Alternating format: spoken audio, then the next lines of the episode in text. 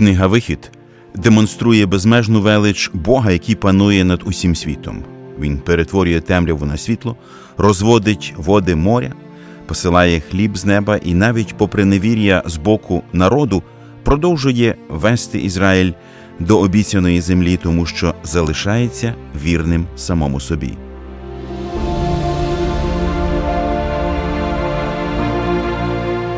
Ви слухаєте подкаст Вивчаємо Біблію разом.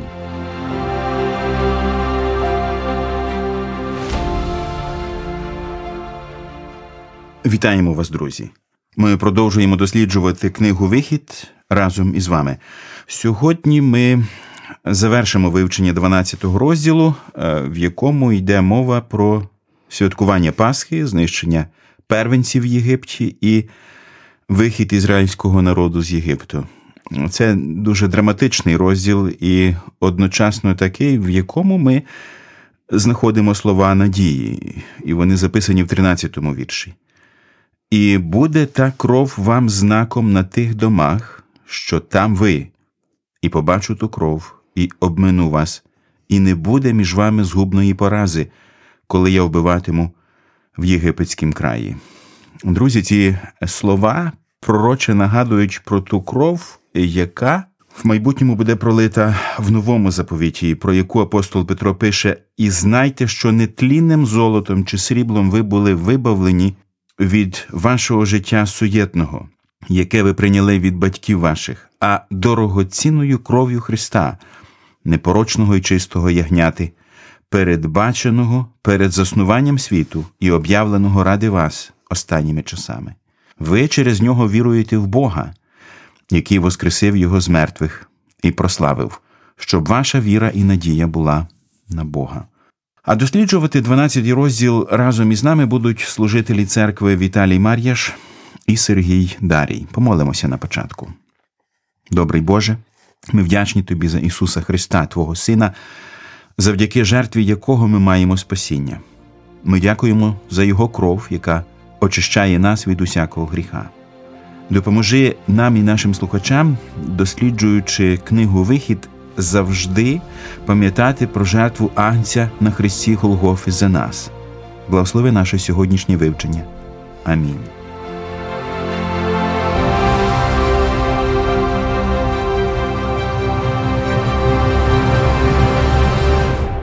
Ми продовжимо читання 12 розділу з 29 по 40 вірші. І сталося в половині ночі, і вдарив Господь в єгипетськім краї кожного перворідного, від перворідного фараона, що сидить на своїм престолі, аж до перворідного полоненого, що у в'язничному домі, і кожного перворідного худоби. І встав фараон уночі, він та всі раби його та весь Єгипет, і знявся великий зойк в Єгипті, бо не було дому, щоб не було там померлого. І покликав фараон Мойсея та Аарона вночі та й сказав: Устаньте, вийдіть спосеред народу мого, і ви, і сини Ізраїлеві, і йдіть, служіть Господеві, як ви казали, і дрібну вашу худобу, і худобу вашу велику візьміть, як ви казали, те й ідіть, і поблагословіть і мене. І квапили єгиптяни народ той, щоб спішно відпустити їх із краю, бо казали усі ми помремо. І поніс той народ тісто своє, поки воно вкисло, діжки свої, зав'язані в їхній одежі на плечах своїх. І Ізраїлеві сини вчинили за словом Мойсеєвим і позичили від єгиптян посуд срібний і посуд золотий та шати. А Господь дав милість тому народові в очах Єгипту. І вони позичили і забрали здобич від Єгипту, і вирушили Ізраїлеві сини з Рамесесу до Суккоту, близько шостисот тисяч чоловіка піхоти, крім дітей. А також багато різного люду піднялися з ними, і дрібна худоба, і велика худоба, маєток дуже великий. І пекли вони те тісто, що винесли з Єгипту, на прісній коржі, бо не вкисло воно, бо вони були вигнані з Єгипту, і не могли баритися, а поживи на дорогу не приготовили собі.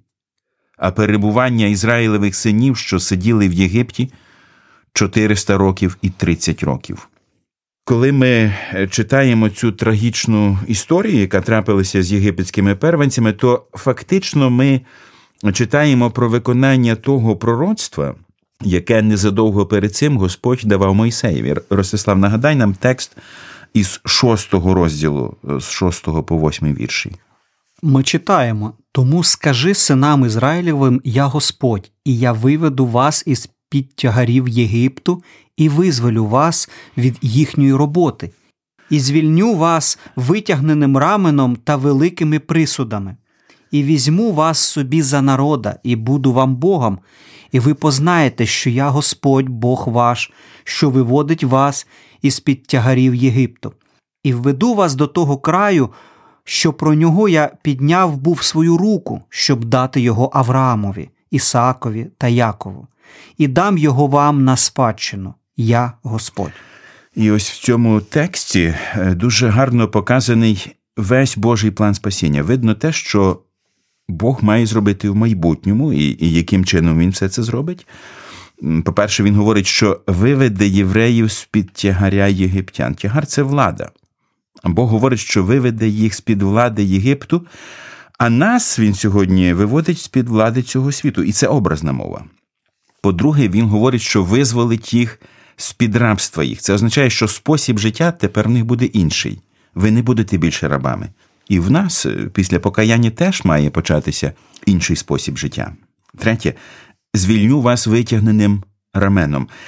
Е, це наслідки визволення, тому що те, якою є над нами влада, говорить, якою є наша суть. І таким буде наш спосіб життя, і будуть певні наслідки. Наслідки рабства це смерть, а Бог каже, я вас спасу. Але його план у цьому не закінчується. Для чого він спасає? Він каже: І візьму вас собі за народа. Я візьму вас під свою владу. Влада зміниться, ви будете відображати мене, я буду вам Богом. Те, хто є наш Бог, відображає наша суть, і таким буде наш спосіб життя. І ви познаєте, що я Господь Бог ваш. Пізнаєте, це означає станете одним цілим зі мною. Зрозумійте, що я вас люблю і вам добре зі мною. Сьоме це наслідки. І веду вас до того краю, що про нього я підняв був свою руку, щоб дати його Аврамові, Ісакові та Якову, і я дам його вам на спадщину, я Господь. Символічно це вказує на вічне життя. І ці сім ступенів спасіння свідчать про повноту Божого плану спасіння. І те, що трапилося з євреями під час виходу з Єгипту, ще і ще раз засвідчує, що Бог має силу спасати. Богові можна довіряти, на нього можна покладатися. Він той, хто завжди виконує те, що він обіцяв. Знати Біблію, знати шлях. Досліджуючи прочитаний нами текст, варто звернути увагу на декілька важливих моментів, які можуть мати духовне значення. Наприклад, зверніть увагу на поспішність, з якою євреї залишали Єгипет, і квапили єгиптяни народ той, щоб спішно відпустити їх із краю, бо казали, усі ми помремо. І поніс той народ тісто своє, поки воно вкисло діжки свої, зав'язані в їхній одежі на плечах своїх. Я думаю, євреям надовго запам'ятався цей вихід з Єгипту, коли вони несли діжки з тістом на плечах. Так, складається таке враження, що в них взагалі не було часу навіть на те, щоб приготувати їжу, спекти хліб собі в дорогу. Так і, і потрібно пам'ятати, що їжа це був, так би мовити, предмет першої необхідності, а в них не було е, часу навіть на це. Настільки швидко потрібно було виконувати Боже повеління. І в цьому є урок для нас. Е, нам теж потрібно поспішати, е, виконуючи Боже повеління. Нам немає часу для того, щоб витрачати енергію на світське життя. А на жаль, досить часто ми даремно витрачаємо і ресурси, і час для таких речей, які не мають ніякої цінності для вічності. І над цим слід задуматися, куди і на що ми витрачаємо колосальну масу своїх ресурсів. Ми ж колись станемо перед Господом і будемо давати за це все звіт. Це свято опрісників, про яке ми так часто згадуємо, читаючи 12 розділ, має постійно нагадувати нам, чи дійсно ми готові харчуватися е, простим прісним хлібом бідняків, живучи тут на землі, чи нас і досі приваблюють розкоші Єгипту. Де буде наш скарб, там буде і наше серце. Не забувайте про це, друзі. І поніс той народ тісто своє, поки воно вкисло, діжки свої зав'язані в їхній одежі на плечах своїх. Вони виходили дуже швидко, вони не чекали, поки вкисне тісто. І це говорить, що напередодні другого приходу Христа нам теж немає коли думати про своє. Нам постійно потрібно думати про опріснуки і виконувати Боже завдання швидко. Далі, в 37-му вірші написано, що вирушили Ізраїлеві сини з Ремесесу до Сукоту. Очевидно, що ці два міста вказані тут не випадково. Як тлумачать цей текст наші брати євреї? И двинулись сыны Израилевы из Сихофа. То есть первая их остановка была э, с- в Сихофе. На иврите это Сукот или Кущи. Там, где э, Иаков э, сделал одну из своих вот стоянок, своих пастбищ, да? И почему именно Кущи, почему именно Сукот? Первая остановка. Я думаю, что здесь Господь, наверное, в каком-то смысле через этот символ хотел показать, что Сукот, как установленным Богом праздник, он символизирует царство, царство Бога в Израиле. И, по сути, это вот эта идея, идея, что Израиль будет народом царственным и народом священным. Израиль становился государством, да, царством. То есть он становился народом, потому что э, дословно, если мы читаем текст, э, который повествует нам о выходе из Египта, то мы читаем, извините, я сейчас такое слово скажу, но в тексте мы читаем, это, это был сброд. То есть э, и вышел сброд. И сброд подразумевается, там были евреи и неевреи, то есть египтяне и, вероятно, кто-то из других национальностей. И вот из этого сброда, э, из этой массы людей Бог должен создать народ, который он называет своим первенцем, народ, который он называет Ам Сахуля, народ избранный, или еще в переводе можно перевести как народ, который в глазах Бога самое великое достояние или самая великая драгоценность. Как бы апофеозом э, Божьего плана или, или вот конечной точкой создания народа это будет установление царства в Израиле, то есть где будет абсолютная теократия, где сам Бог через Машиеха Иешуа, как мы знаем, будет управлять своим народом. И, возможно, вот эта первая остановка, это как бы то, что, говори- как говорят англичане, foretaste, предвкушение вот тех событий, которые произойдут тысячи лет спустя. Как бы Бог дал им прочувствовать, что для чего я вас вывожу не просто так, а для того, чтобы сделать народом царей и священников, царственным священством. И, по сути, вот то, что мы читаем у Захарии э, в шестой главе, что Мессия, он должен себе воп- воплотить эти две ветви власти, царственную власть и священническую власть. То есть как бы от- отображение сущности народа. То есть он из народа, он часть народа, и он отображает призвание народа. И поэтому как бы мы говорим о священстве по чину Мелхиседека, который был и царем, и Совершенно верно, священником. совершенно верно. Это та же аналогия. Е, Я хотів би провести е, духовну аналогію також і на основі цього тексту. Рамесес це місто, яке вони свого часу збудували. Ми читали про це в перших розділах. І так називалася ціла місцевість. Суккот, е, як ми вже чули, буквально означає кущі або шалаші. І тепер в євреїв є свято Суккот або свято кущів. Можна зрозуміти е, так, що Суккот це було місце, де вони розклали намети, і це теж символічно. Ось як виглядає Боже царство насправді царство в наметах. Коли ми порівнюємо вихід євреїв з Єгипту е, і наш вихід зі світу, е, то нам потрібно розуміти, що вихід зі світу також означає і прощавання з Ремесесом, тобто зі всіма зручностями і благами, які були в цьому світі. Там, де ми сподівалися жити дуже довго, і символічно ми переходимо в шалаші, тобто починаємо залежати від Бога. Віруючі в Біблії названі приходьками і подорожніми. Апостол Петро пише про це в своєму посланні. Благаю вас, любі, як приходьків та подорожніх, щоб ви здержувались від тілесних пожадливостей, що воюють проти душі. Поводьтеся поміж поганими добре, щоб за те, за що вас обмовляють вони, немов би злочинців, побачивши добрі діла, славили Бога в день відвідання.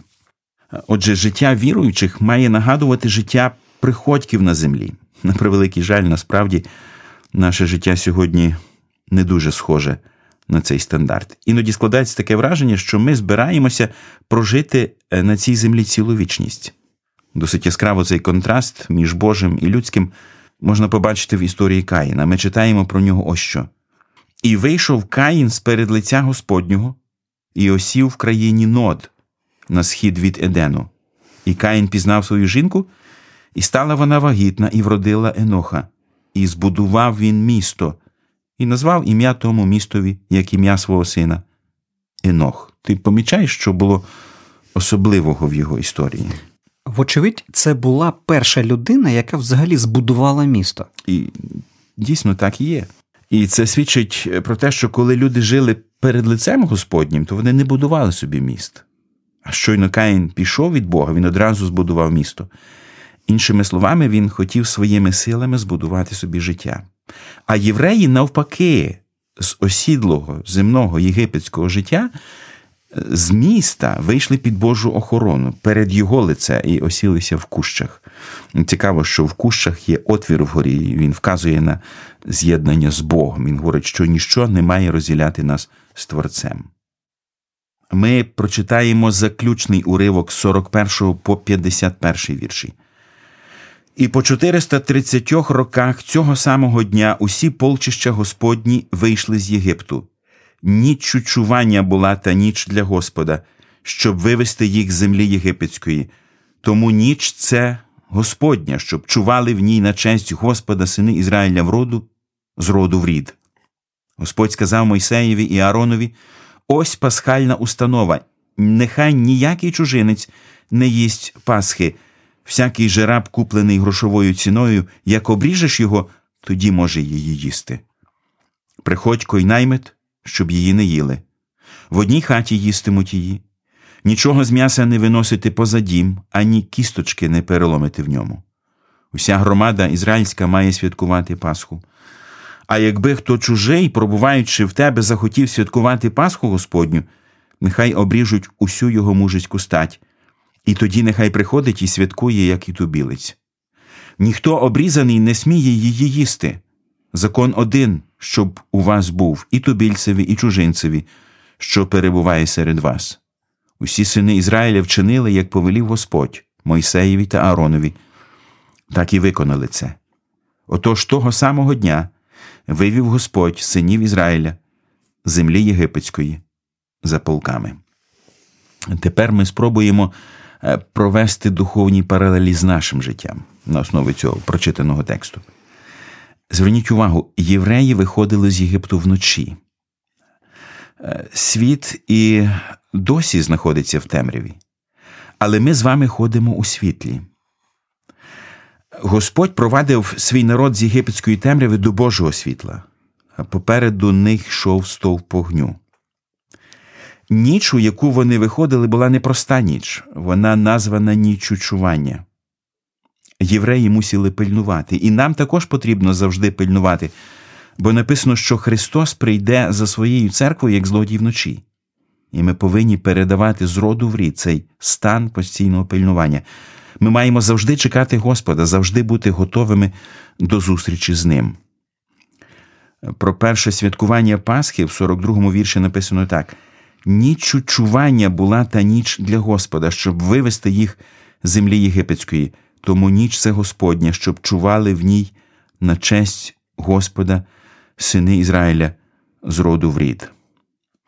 Як це свято, свято Пасхи, виглядає сьогодні серед інших еврейских свят. Это повеление Бога совершать Песах из года в год. По сути, Песах является первым праздником весенней череды установленных Богом дней. Песах, по сути, является основанием и началом Божьего плана избавления. И мы видим, вот как этот план, он прослеживается через Песах, потом через праздник Шавуот, потом уже мы в, через отчет Омера, до этого, а потом уже мы входим в осенние праздники, праздник Труп, Йом-Кипур, Сукот и так далее. То есть вот эта цикличность, она всегда соблюдалась Израилем, и Бог повелевает Израилю соблюдать все эти муадим, или дни, которые Бог установил для Израиля, начиная с Песаха. Як ця пасхальна установа пов'язується з Воскресінням Ісуса Христа? Тому що ми бачимо, що вони відзначали це свято вночі, а ми святкуємо нову Пасху вранці, в неділю. Воскресіння відбулося в перший день після суботи, і це також має надзвичайно велике значення, тому що згідно єврейським віруванням, субота, коли Бог творив, був вечір і ранок, так сказано. А коли Бог спочив, то вже оцей день якби не завершувався постійна субота. І лише через гріх людини перервала е, цей гріх, оцей суботній спочинок, цю благодать, яку Бог приготував. А Воскресіння символізує відновлення цього порядку. Це перший день нового творіння. Це дуже дуже потужна картина, дуже хороший символ. Повертає нас до творіння.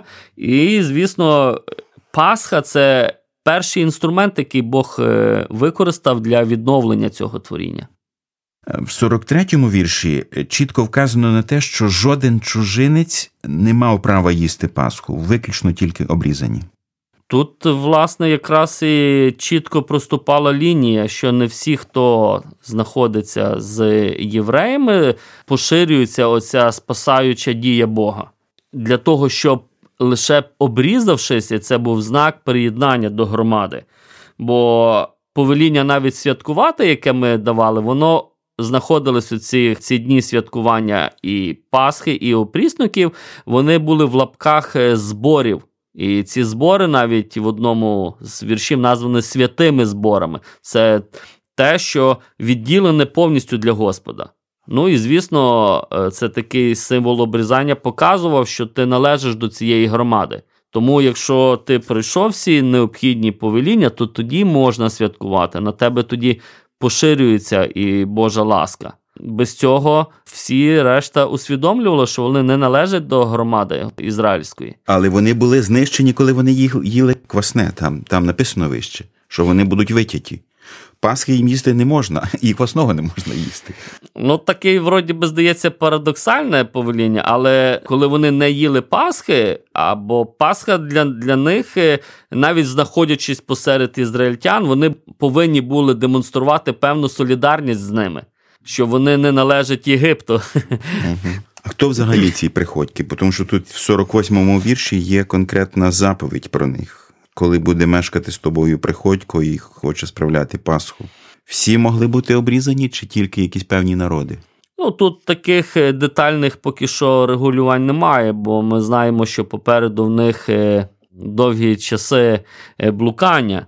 Але певні люди, як ми далі побачимо, їх ще навіть там текст називає мішанина, які часто і виступали проти Мойсея.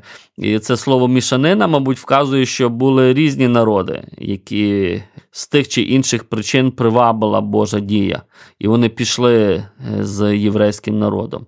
Тому до таких е, Бог передбачає, що коли Ізраїль буде жити вже в Ханаані, і вони повинні були демонструвати то світло якими вони для язичників були. Язичники повинні були реагувати на це світло і приєднуватись до ізраїльської громади. Вони не повинні були закривати кордони, бути такими відмежованими від усіх. Вони повинні були нести це світло Господнє іншим народам.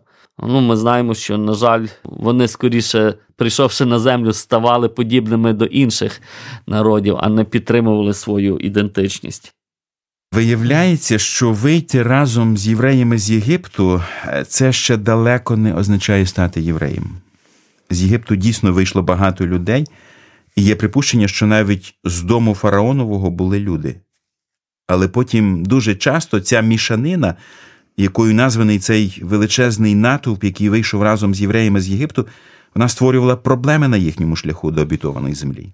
Вони нарікали і грішили, тому що у своїй суті, в своєму серці вони не мали нічого спільного з Божим народом. Те ж саме ми маємо і сьогодні. Виявляється, що не всі ті люди, які ходять разом з нами до церкви, насправді належать до церкви і є народом Божим. На превеликий жаль, багатьох із тих, хто ходять разом з віруючими, можна віднести до мішанини. Вони ніколи не були відроджені. Е, Стати євреєм означало пройти обряд обрізання.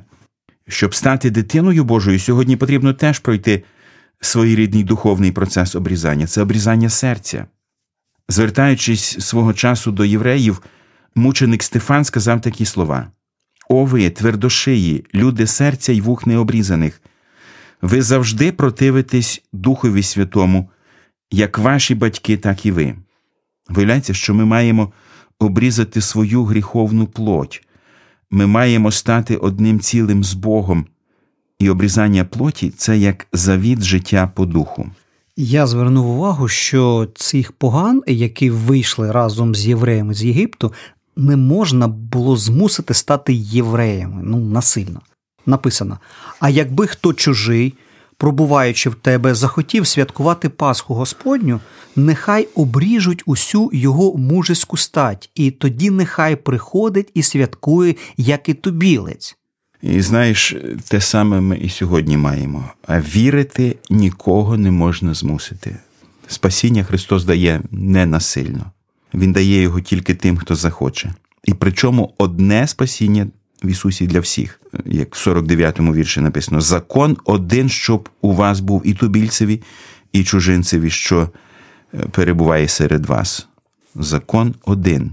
І це говорить, що е, жертва Ісуса вона і для поган, і для євреїв вона одна. Спасіння від гріха дає тільки Христос. Але потрібно знати, що ця жертва дається не просто так. Е, З свого боку, ми, люди, маємо виконувати Божі заповіді і практикувати, так би мовити, духовне обрізання гріховної плоті. Е, Мати Христа заступником це не означає, що можна грішити. В Слові Божому написано, що ми обіцяємо Богові жити в добрій совісті. Наша совість, звісно, вона недосконала, але ми покликані очищати нашу совість і жити по Божій совісті. І опрісноки, про які ми читали в 12 розділі, ніч чування, обрізання, всі ці символи говорять про повну посвяту, говорять про вірність Богові, але аж ніяк не про розкішне життя і насолоду цим світом. І тому, друже мій, дозволь запитати, чи готовий ти до зустрічі з Христом. Якщо ти живеш з Богом, чи змінилася при цьому суть твого життя? Чи живеш ти життям в опрісноках? Якщо ти знаєш Бога, чи передаєш ти істину про нього наступним поколінням? Це важливі питання, правда ж? І нам є про що подумати, згадуючи написане в 12 розділі книги Вихід. А сьогодні наш час вичерпався. На все добре і до зустрічі!